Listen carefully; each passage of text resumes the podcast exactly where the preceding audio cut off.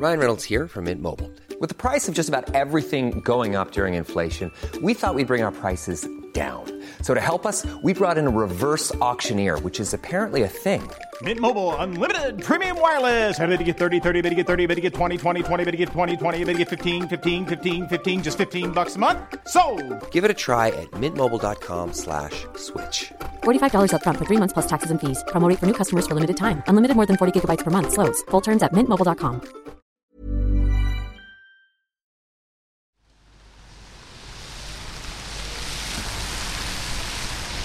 I'm outside the Francis Crick Institute in London, and in the building, scientists are gathering for the third International Human Genome Editing Summit.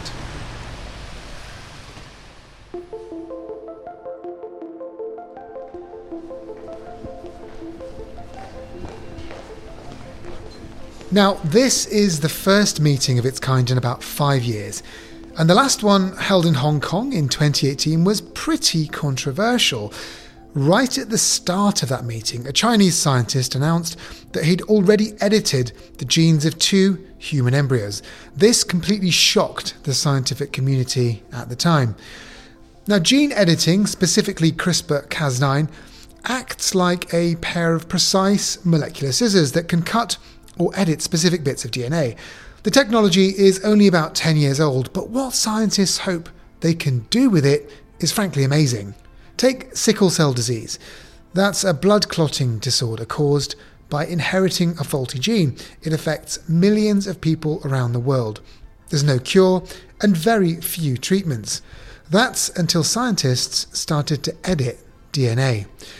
A promising therapy based on gene editing is now in clinical trials. There are thousands of genetic conditions that could be next on the target list for scientists as they begin to tinker with genomes. Now, tackling disease is one important avenue for this tech, but you can bet it'll also be used by healthy people to enhance themselves, whether you want to become more intelligent, have bigger muscles, or just be able to run faster. All of which raises some big ethical questions for scientists well, and for society itself. Who should be using this technology? How should they be allowed to deploy it? And what can anyone do about misuse? That's all under discussion here at the Crick Institute over the coming days.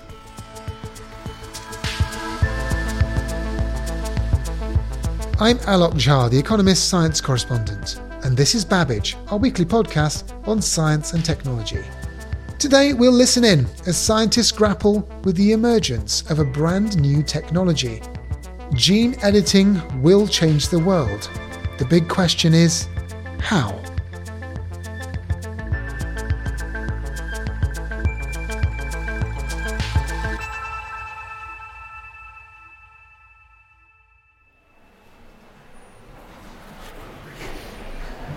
So it's day one of the conference, and I'm here with The Economist's health editor, Natasha Loder.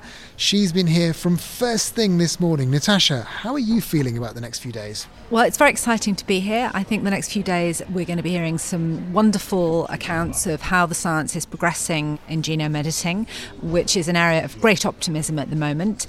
I'm quite realistic, though, on the topics of equity and access, which I know are going to be discussed, but I'm not so sure we'll see as much about how we commercialise this in a way that allows it to be accessed by all of humanity, which is, I suppose, what we'd all like to see.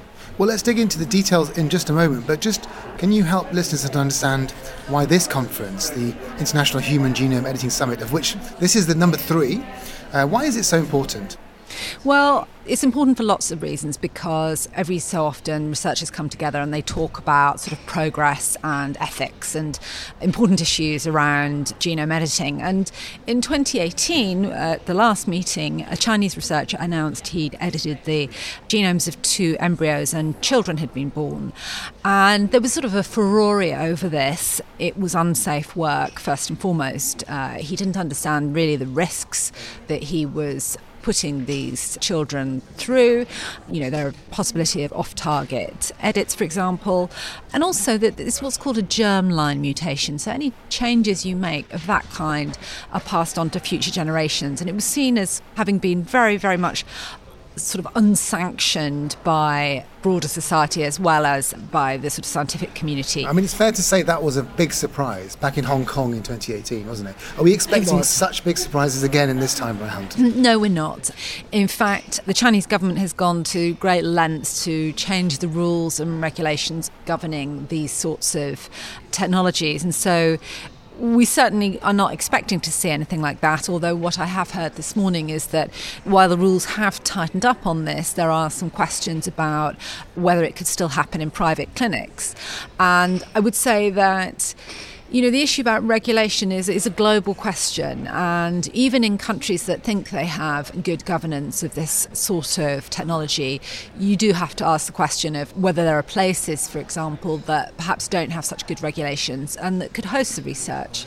How has the story of Dr. Hu Jiankui, he's the Chinese scientist who actually did the gene editing of the, uh, the embryos that you've just talked about, how did his story sort of energize the community around questions like ethics and, and regulation? I mean, those conversations were going to happen at some point, but did it push those conversations forward a bit? Yeah, absolutely. I think you sort of see that everywhere, right up to the point where there's a protest against gene editing babies outside this very meeting. So I think it's fair to say that he was very much a lightning rod for discussions that have been happening since. The field of human genome editing is about more than editing the DNA of babies, of course. What other potential bits of science are you looking forward to learning about?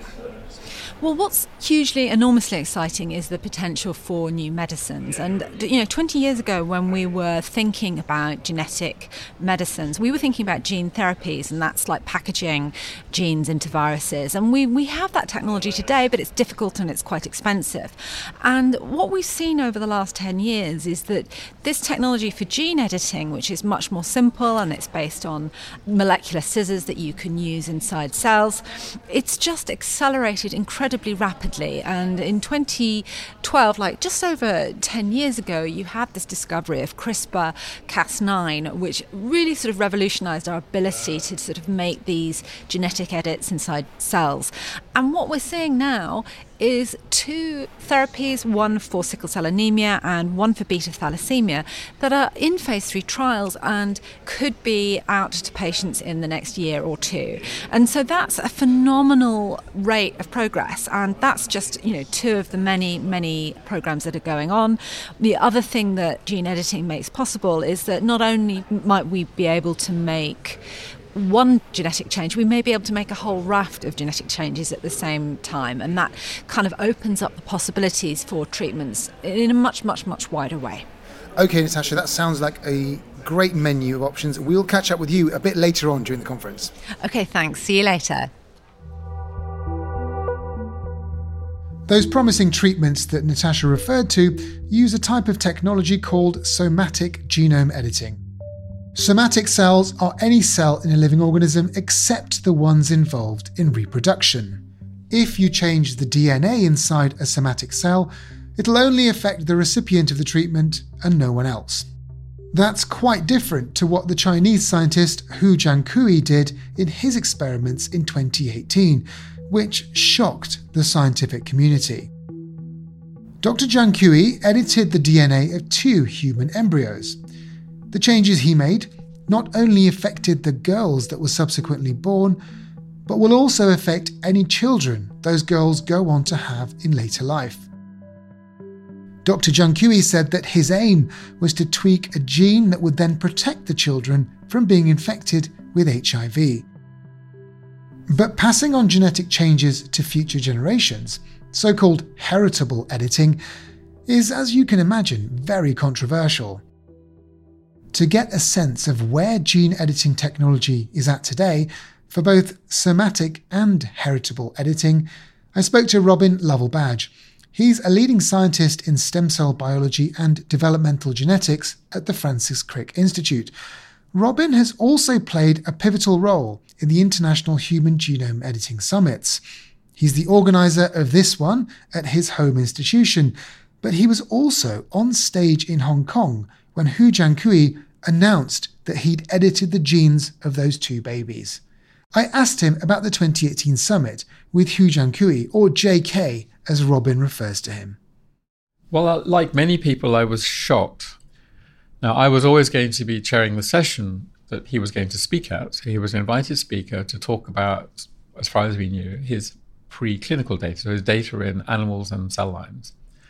So we met JK when he arrived at the hotel on the Monday morning to say, well, is this all true? The news story had broken. Is it really all true? And he admitted it was. And so, what you know, asked, what are you going to talk about? You must be talking about this, I assume now. And he was hesitant because he was suspecting that there was going to be a horrible backlash about what he had done. But we convinced him that he should talk about it. We met him again in that evening, and he said he would talk about it. He was he was frightened actually, I think, because he knew that he was probably getting into trouble. But we convinced him this is the opportunity you have to tell us what you've done and why you've done it. It may be the only one you'll get for a while. And he gave his talk, and I think everyone was horrified. Ethically, it was wrong. Scientifically, it was wrong. He was, of course, ultimately put in prison for practicing medicine without a license. How have you reflected on it in the last five years, though? What JK did really made that conversation happen.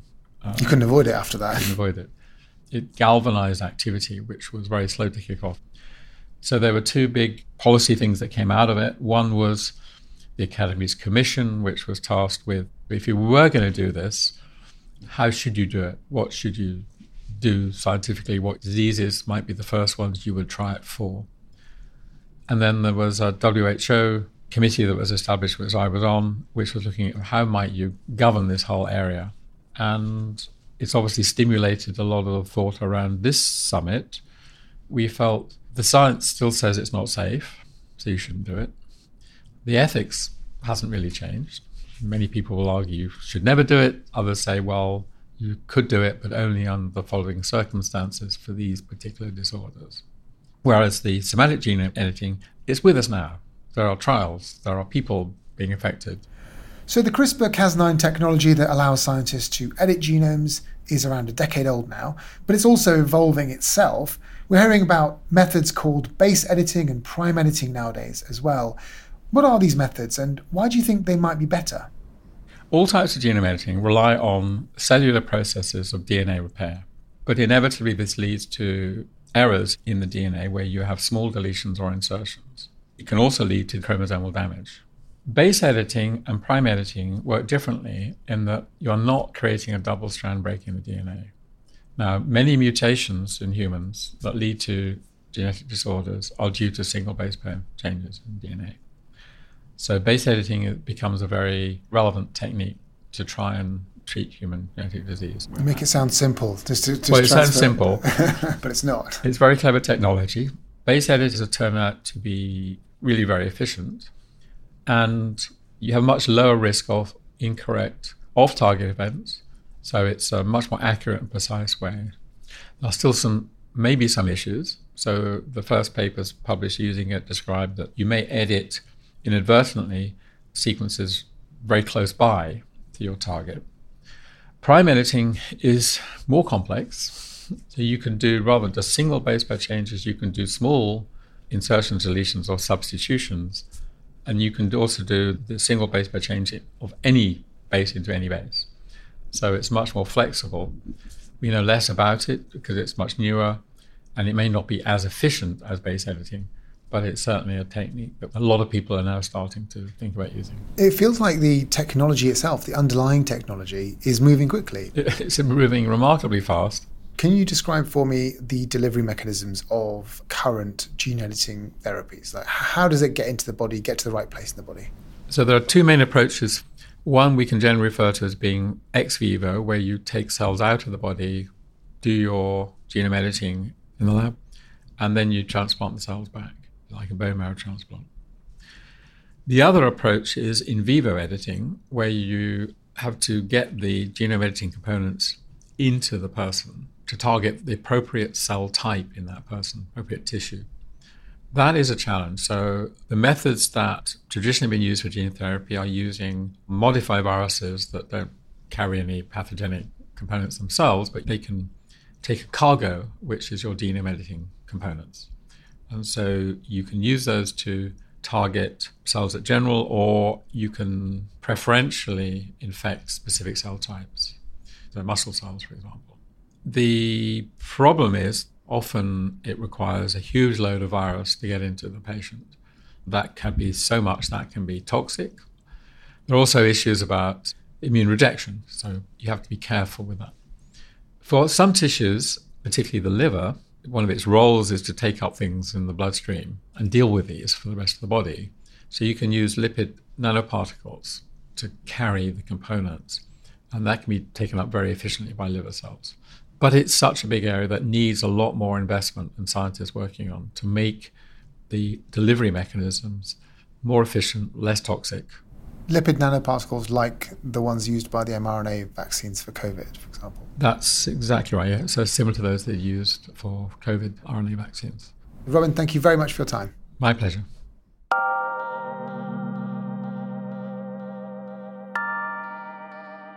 If those methods of drug delivery sound familiar, it's not just because they were used in COVID vaccines. We've talked about them before when we looked at an older genetic technology called gene therapy, that's where a corrected gene is inserted into a patient to replace a gene that isn't working properly.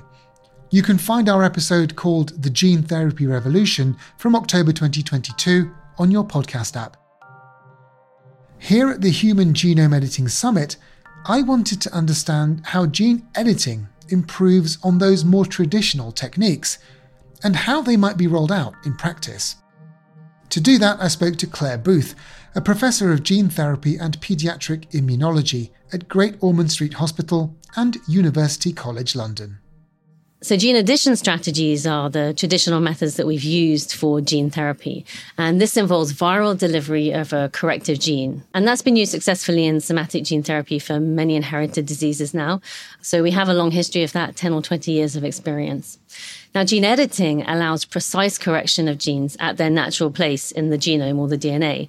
And there's a range of platforms that are available for gene editing, and some of those are reaching the clinic now. So we've seen gene editing trials for sickle cell disease and some blood cancers. The CRISPR Cas system is probably the most famous so far, and this involved um, targeting nucleases to a specific site in the genome where a double stranded break is generated at that site, and then the gene can be repaired if you provide a corrective template. So that's really exciting and holds promise for a wide range of conditions. But we're beginning to understand that there may be some side effects for the cell when a double stranded break is made in the DNA, and there are challenges related to off target effects. And a limitation of that approach at present is our ability to efficiently insert a therapeutic DNA sequence at a precise site. And that's the kind of strategy we need for most monogenic diseases.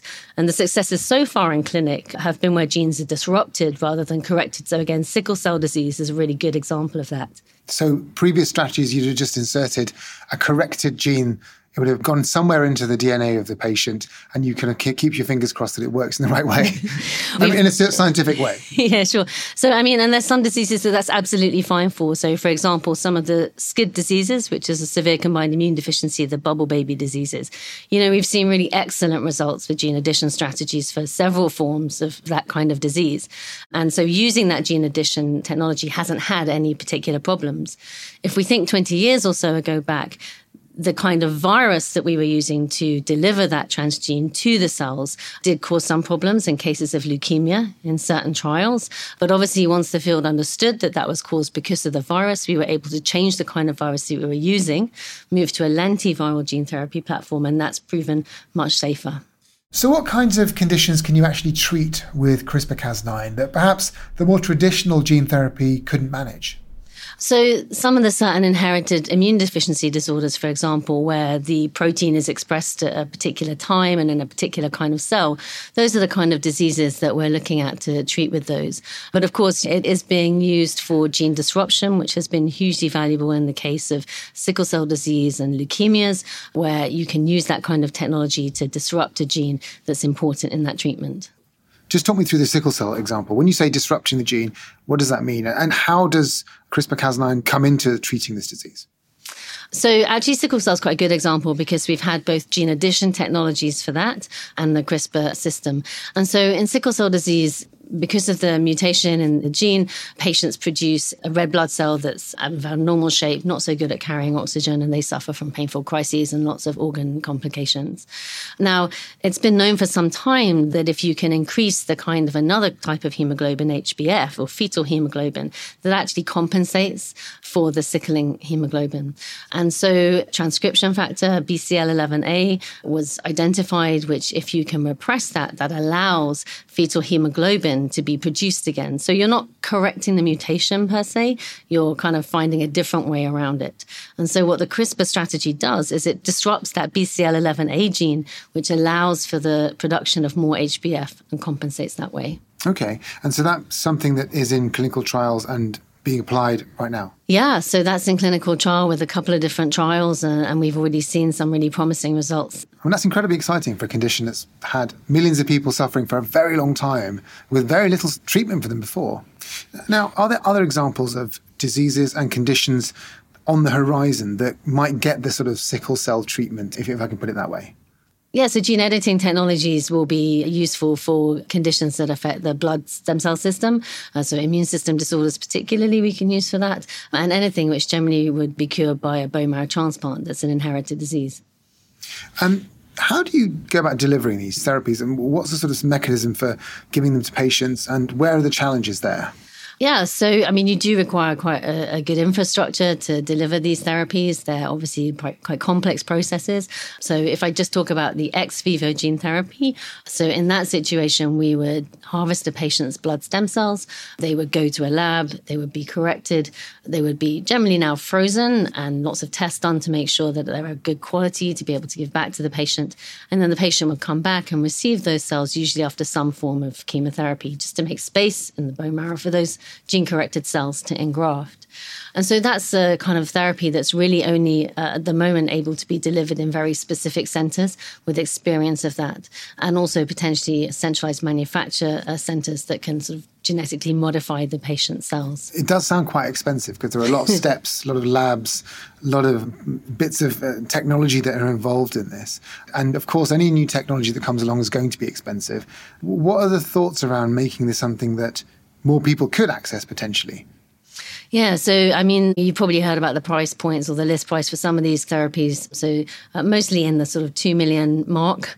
So access is a real issue. And, you know, we've seen that already for the gene addition therapies, which have shown us transformative results in patients. And so I guess we anticipate really the same kind of problems with uh, gene editing in the future. You may have heard of Zolgensma, which is a, a, gene therapy for spinal muscular atrophy. That's a fatal condition causing like severe muscle wasting. And this is a, now a therapy that's available to patients in the UK, Europe, and the US, but at a really high cost. You know, but patients are receiving it and they're benefiting from it. And last week we saw um, the first child in the UK treated with another type of gene therapy, Libmeldy, for metachromatic leukodystrophy or MLD, another devastating neurodegenerative condition. Again, a high cost therapy. And at the moment, that's only available in a few countries. But over the past few years, we've witnessed these promising therapies not reaching patients for non medical reasons. And the commercial feasibility of such high cost therapies in small populations of patients with rare diseases is challenging. And we do need to find new ways to ensure that patients can access these treatments when they need them. As you say, though, this is a problem that's not unique to this sector at all. But what are some of the strategies to making these treatments cheaper? I mean, part of it also is that I suppose each one of these treatments has to be specialized for an individual patient or a group of patients. So it makes it very difficult for a pharmaceutical company, for example, just to churn out loads of it to make it cheaper. Yeah, I mean, yeah, the regulatory process is challenging for these personalized medicines, and particularly in the context of gene therapy.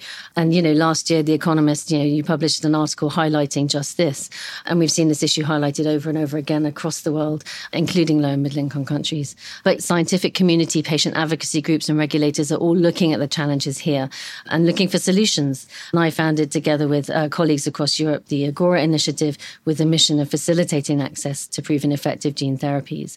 And we're looking at ways to reduce development and delivery costs by harmonizing regulatory processes, building a sustainable infrastructure network across Europe to get these incredible therapies to patients.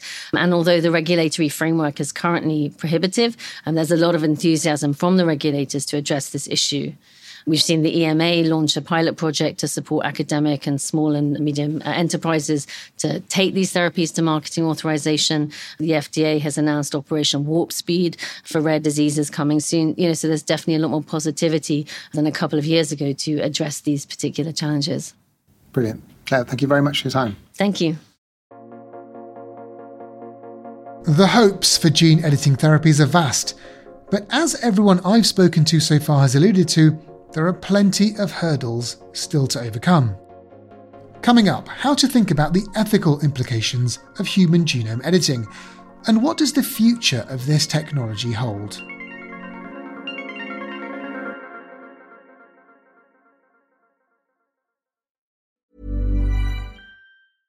Hey, I'm Ryan Reynolds. At Mint Mobile, we like to do the opposite of what Big Wireless does. They charge you a lot, we charge you a little. So naturally, when they announced they'd be raising their prices due to inflation, we decided to deflate our prices due to not hating you. That's right. We're cutting the price of Mint Unlimited from $30 a month to just $15 a month. Give it a try at mintmobile.com slash switch. $45 upfront for three months plus taxes and fees. Promo rate for new customers for limited time. Unlimited more than 40 gigabytes per month. Slows. Full terms at mintmobile.com.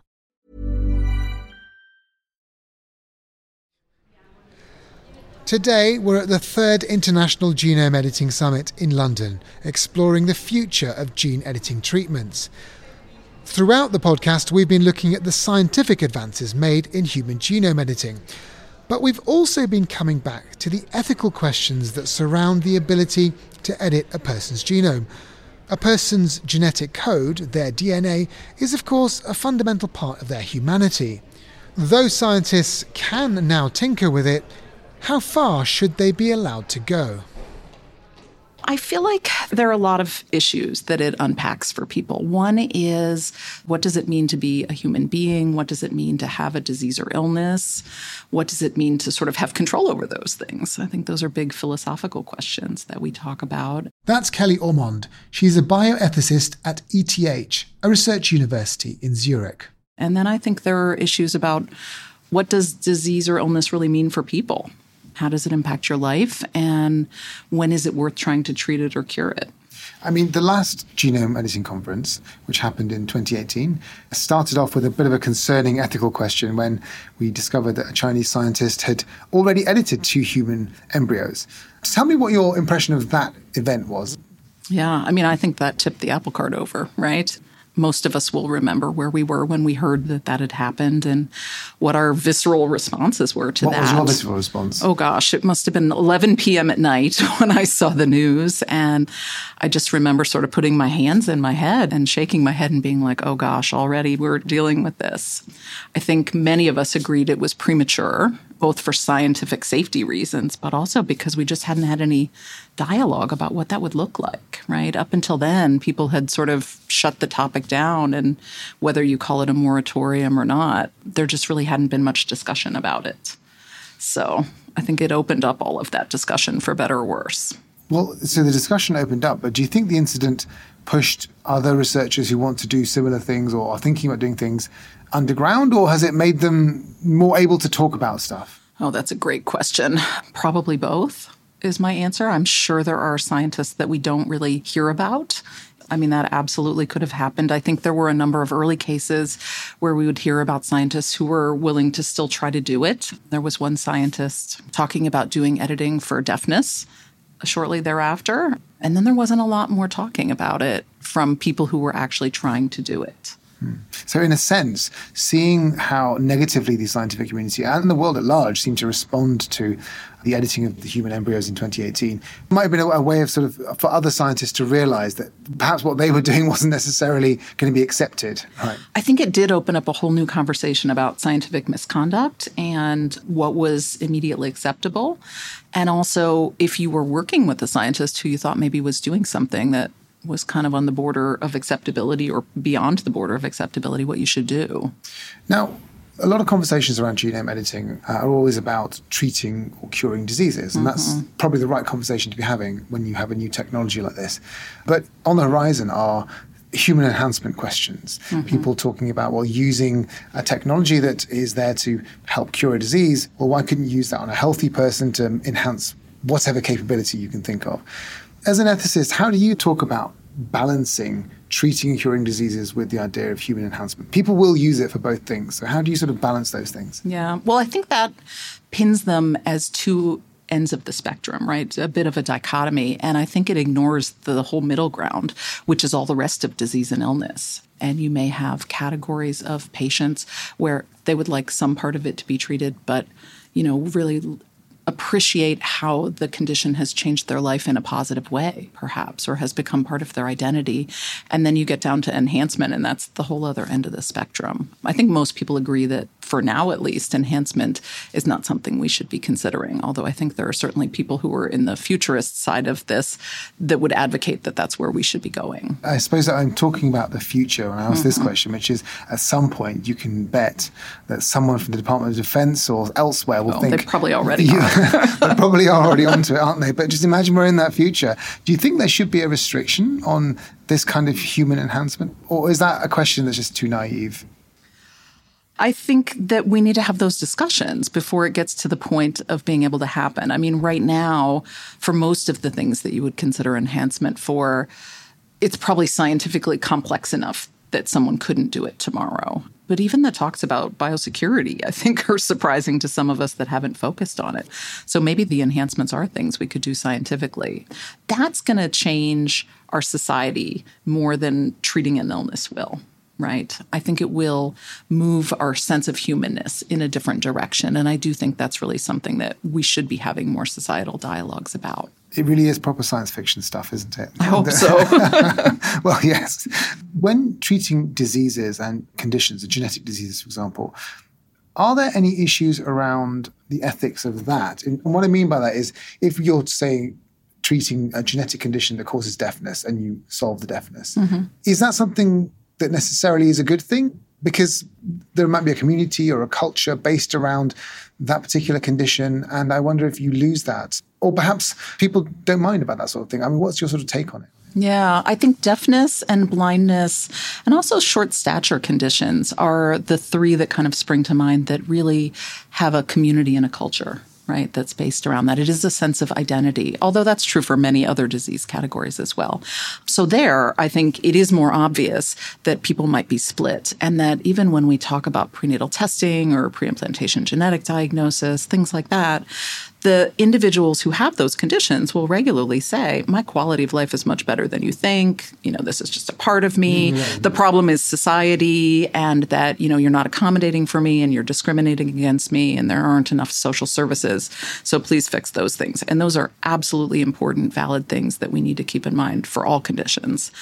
On the other hand, you have parents perhaps who don't have deafness and are worried that their child is going to have deafness and their hearing and how are we going to manage this and what is life going to be like for you because they're imagining that they've lost their hearing which they've had for their whole life. So this notion of losing something that you're used to having versus not having it from the beginning and it's just a part of you is a really important thing.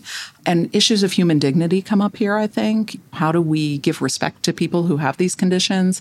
Are we going to create a world where if you choose not to have gene editing and then you have deafness, are you going to somehow have a discrimination against you? So those are both important moving forward. So what's the route through this then in terms of like what kinds of conversations need to happen to raise these concerns? Because uh, we can't answer them all here, but no. we can certainly think about ways to tackle and address.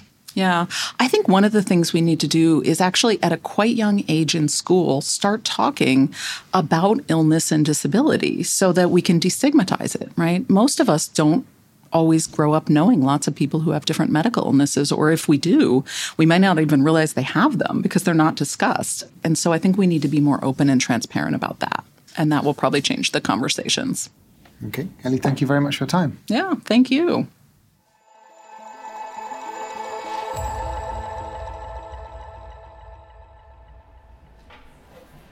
It's now the final day of the conference, and to help me unpack everything we've learned, I'm joined again by The Economist's health editor, Natasha Loder. Hi, Natasha. Hey, Alok. How are you doing? Are you tired, or have you just been full of uh, gene editing information this last few days? Well, I don't think they're exclusive. I'm both. I'm exhausted and I'm packed full of gene editing. Well, let's go through what you've learned then. We heard just there from Kelly Ormond about the ethical questions that are coming up as scientists and regulators start thinking about how to implement somatic gene editing therapies. But uh, Kelly also mentioned a biosecurity angle, which was explored at the conference. Can you tell me a bit more about that? That's right. I've been talking to Filippa Lentzos, a biosecurity expert at King's College in London, who also spoke at the event. She's worried about how genetic health data could be misused, for example, or used to track and suppress people.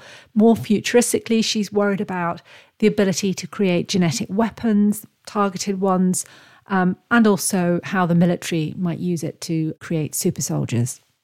Extremely personal genomic data could also be put to nefarious uses for surveillance, for tracking, for influencing programs, for suppression, and even for targeted weaponry. So there is a security angle to all of this. It's not that it should necessarily overshadow, I think, what are more pressing social and ethical questions, but it is something that we need to be conscious of, aware of, and the fact that some of this is playing out in terms of geopolitics.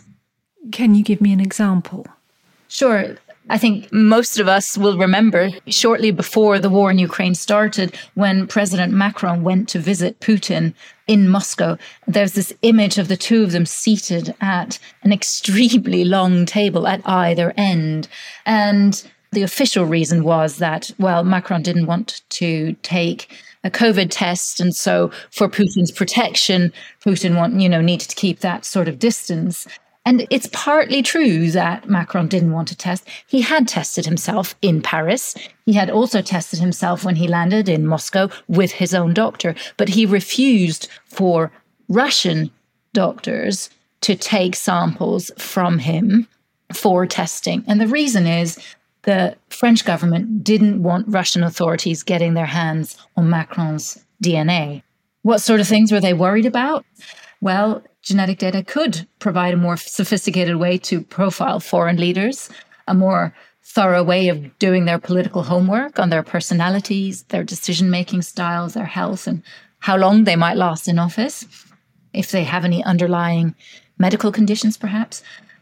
In a darker train of thought, Macron's DNA could be employed to do some of the Kremlin's dirty work, to say fabricate evidence of an affair or a love child. Or they could be looking for genetic vulnerabilities that the Russian intelligence services could exploit. So, of course, why would you go to such extraordinary lengths uh, when there are obviously simpler and much more reliable methods of influencing or incapacitating or, or even murdering an opponent? But at the same time, we know that covert assassination attempts with highly sophisticated unconventional weaponry haven't just happened historically, but we've also seen more recently to name Sergei Skripal and Alex Navalny as just two examples of that. So that would work presumably by targeting with some genome editing package a particular portion of the genome and rather than inserting some kind of helpful correction you would insert an unhelpful correction is that the sort of general idea Yes, that would be one idea.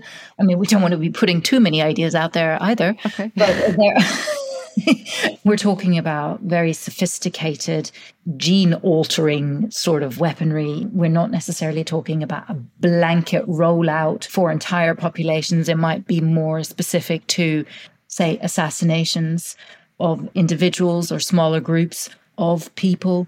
There is the issue of the vector. How do you transport something into people's bodies? And there are a number of different ways in which you can do so. It can be through the air that we breathe, it can be through the food that we eat, it can be through insects, mosquitoes, for example, it can be through injection devices, nano robots. It, it, can get extremely sophisticated. I think at this stage, we are still not firmly in the realm of science fiction, but much closer to the realm of science fiction. And this is not something that I think is a extremely pressing threat currently. It's something that we should be aware of and have quiet conversations about. It's not something we need to hype as a massive new threat and that we're all going to die from nanorobots changing our genomes tomorrow, right? So we need to be careful and responsible in the way in which we speak about these threats, but it is equally important to be raising an awareness that this is a possibility.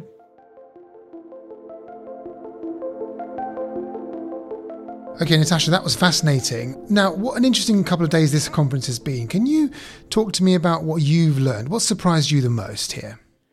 Well, I think uh, watching Victoria Gray, a patient, was the most powerful moment. I was at the first gene editing summit in 2015 when the idea of having patients was just futuristic. And there she was. She told the summit just how difficult her life had been to that point. The pain I would feel in my body was like being struck by lightning and hit by a freight train all at once. She went on to tell the summit about how she became the first patient to receive a CRISPR sickle cell therapy. It took about seven to eight months for me to physically feel and mentally accept that I was better. I was able to run around, run around with my children, attend their football games, cheerleading events, and enjoy family outings. I no longer had to experience severe pain and stop my life just to be in the hospital for long periods of time. My children no longer have the fear of losing their mom to sickle cell disease. That talk also brought home the importance of cost and equitable access, as sickle cell disease particularly has an impact on some of the least well resourced parts of the world and also some of the poorest members of communities in rich countries. And this is going to be a huge challenge both for this therapy, but also for gene therapies more generally. Okay, well, talking about those challenges, can you talk to me a bit more about the cost and access issues that you heard about here? I was really happy to see so much discussion had started on this topic. And within the context of academia, there's actually quite a lot that could happen. You know, for the super rare diseases, pharma's just not really interested. And we have got models in different parts of the world where we've had foundations and hospitals that have set up to treat rare diseases. They exist today, for example. And so it looks as though that sort of effort is going to push forward for some of these ultra rare diseases that pharma companies are not interested in. With regards to cost, we do know that pharmaceutical firms do find cheaper and quicker ways of doing things. But we also know more cynically that price does not move downwards as fast as it ought to. I think the pricing is going to become such a crisis that there'll have to be some movement on this because so few insurers or public health systems will be willing to pay for more than a handful of these therapies. So something's going to have to shift. It is incredible, actually. Everyone I've spoken to as well at the conference brings up the issue of cost. He's a basic scientist doing research into the technology of genome editing, but also very aware that the things that they're producing are going to be out there in the world, helping people to get better at some point. And the fact that a treatment might cost a million dollars per injection or something similar is kind of accepted now because it's still very early stages, but all of them uh, exercised about cost in a way that perhaps I've not seen for for drug development before. I mean, is that something you've come across that basic scientists themselves are this worried about it? It's not something I've seen at this scale before. And I do wonder if the experience with COVID and the sort of gross inequity that we saw with vaccines has really energized people to this question of access. And, you know, if you're a researcher in genetics and you think you've done the science to develop a cure, it isn't really a cure if people can't get it. And I think that becomes a sort of moral problem for a lot of these scientists. Well, it's good that they're discussing it early on so that their views get known. More generally, genome editing is something that we've talked about for years and years and years. It's always been something also that's almost a decade away in terms of actual treatments. But actually, we can see around us that those treatments are finally arriving. And I wonder after this summit, how do you feel about it now compared to what you felt maybe a, a, week ago? Well, it does feel more real. And, you know, just talking to people and hearing about all the sort of drugs that are in the pipeline, the sickle cell therapy that Victoria received may get approval in Europe or America this year. And another firm is looking at a cholesterol lowering gene editing technology. There's a beta thalassemia drug also that's well advanced in development. So, how do I feel? I feel very positive, and it's going to be an exciting year. I think that the th- second Human Genome Summit was overshadowed a bit, wasn't it, by the uh, the, the gene edited babies that uh, were produced by He Jiankui. Um, but this one seems to be much more about the science, much more about actually getting people to think about what's coming next. And I just wonder if you've got any predictions for the uh, Human Genome Summit, the fourth Human Genome Summit, wherever that might be. Well, yeah, maybe I do. Actually, the next summit, I'm sure we'll be hearing a lot more about progress in editing sperm and eggs. And then there's also quite a bit of progress just starting on what's called epigenetic editing. And that's not where you change the actual letters of the DNA, but you try and control the way that genes are expressed. And that's a very exciting new field. And I'll leave you with that tease. Do you know what? That last thing, the, the epigenetics thing, I hadn't even thought about that. That's incredible. So that's a whole new world of complexity. It is. All right. Well, Natasha, thank you very much indeed. Go and get some rest. All right. Thank you. You too, Alok. Our thanks also to Robin Lovell Badge, Claire Booth, Kelly Ormond, and Filippa Lentzos. And thank you for listening. Now, if you can't get enough of conference season, this week's Science and Technology section in The Economist comes straight from the meeting of the American Association for the Advancement of Science in Washington, D.C. If you want to read that coverage, you'll need to subscribe to The Economist. Head to economist.com slash podcast offer for your best introductory rate. The link is in the show notes. Babbage is produced by Jason Hoskin with mixing by Nico Rofast and Tingley Lim. The executive producer is Marguerite Howell. I'm Alok Jha, and in London at the Francis Crick Institute, this is The Economist.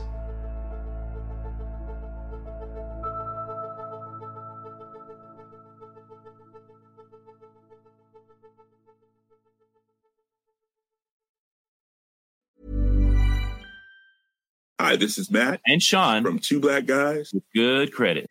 From a local business to a global corporation. Partnering with Bank of America gives your operation access to exclusive digital tools, award winning insights, and business solutions so powerful you'll make every move matter. Visit bankofamerica.com slash banking for business to learn more. What would you like the power to do? Bank of America, NA, copyright 2024.